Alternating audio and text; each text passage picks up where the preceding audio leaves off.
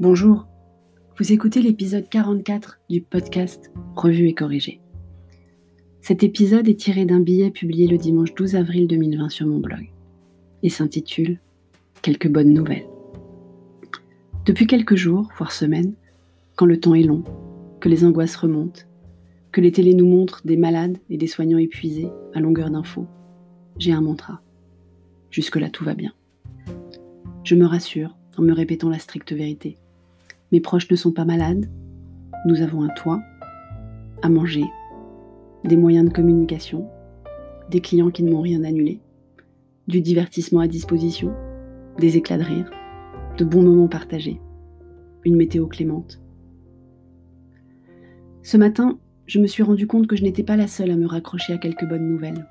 Grâce à l'excellente newsletter de Flynn Dimanche, j'ai fait une super découverte, comme pratiquement toutes les semaines d'ailleurs. Vous ne connaissez pas encore Flint? C'est un pari fou que se sont lancés un ancien journaliste, une directrice artistique et un chercheur en intelligence artificielle pour trier les fake news et t'apporter tous les jours les infos qui comptent pour toi en mélangeant intelligence humaine, individuelle et collective, et artificielle. Les robots Flint, entraînés par des humains, dont les lecteurs eux-mêmes, trient l'information, la recoupent, la vérifient et livrent chaque matin une revue de presse personnalisée, puisqu'on peut éduquer son robot et lui dire ce qu'on aime ou pas comme sujet.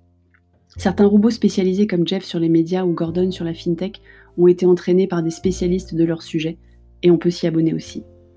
Évidemment, Flint a récemment été rejoint par Coco, spécialisé dans les infos Covid-19, auquel l'abonnement est également gratuit. Les entreprises peuvent aussi entraîner leurs robots pour de la veille ou de la revue de presse sur les sujets de leur choix. Ce n'est plus gratuit dans ce cas-là, et ça nous permet à nous, simples individus, d'avoir les robots suscités gracieusement. Mais pour moi, le meilleur de Flint, c'est quand son papa journaliste, Benoît Raphaël, prend la plume toutes les semaines pour nous partager ses états d'âme et interrogations sur le monde qui nous entoure.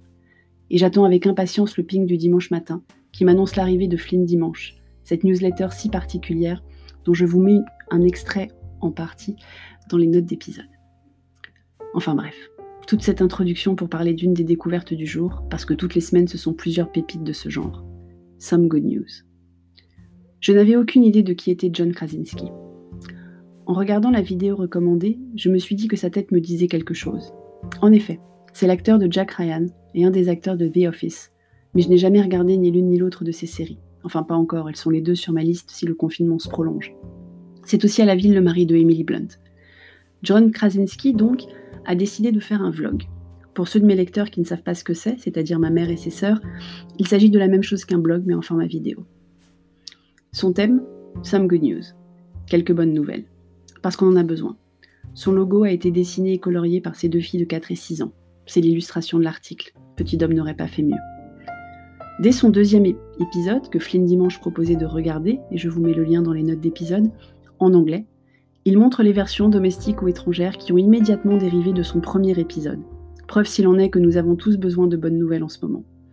Il enchaîne avec un truc typiquement américain. Une séquence sirupeuse à souhait, où tout le cast de la comédie musicale Hamilton, dont un des acteurs partage avec Emily Blunt, sa femme donc, l'affiche de Mary Poppins Returns, fait une surprise à une petite fille qui n'a pas pu aller voir la pièce à cause du confinement. C'est complètement cliché et super émouvant quand même. En plus, ils savent chanter les bougres. Alors j'ai décidé que j'allais m'efforcer de publier au moins une bonne nouvelle par jour. Celle d'aujourd'hui, j'ai battu cher et tendre à Carcassonne et il n'a même pas râlé. Waouh, deux bonnes nouvelles en fait. Et vous, c'est quoi votre bonne nouvelle de la journée?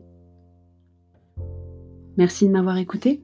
Si vous écoutez ce podcast sur Apple ou une plateforme qui autorise les étoiles et les commentaires, merci de me mettre des étoiles et de me laisser un commentaire. Sur toutes les plateformes de balado-diffusion, abonnez-vous et n'hésitez pas à partager ce podcast autour de vous. À bientôt!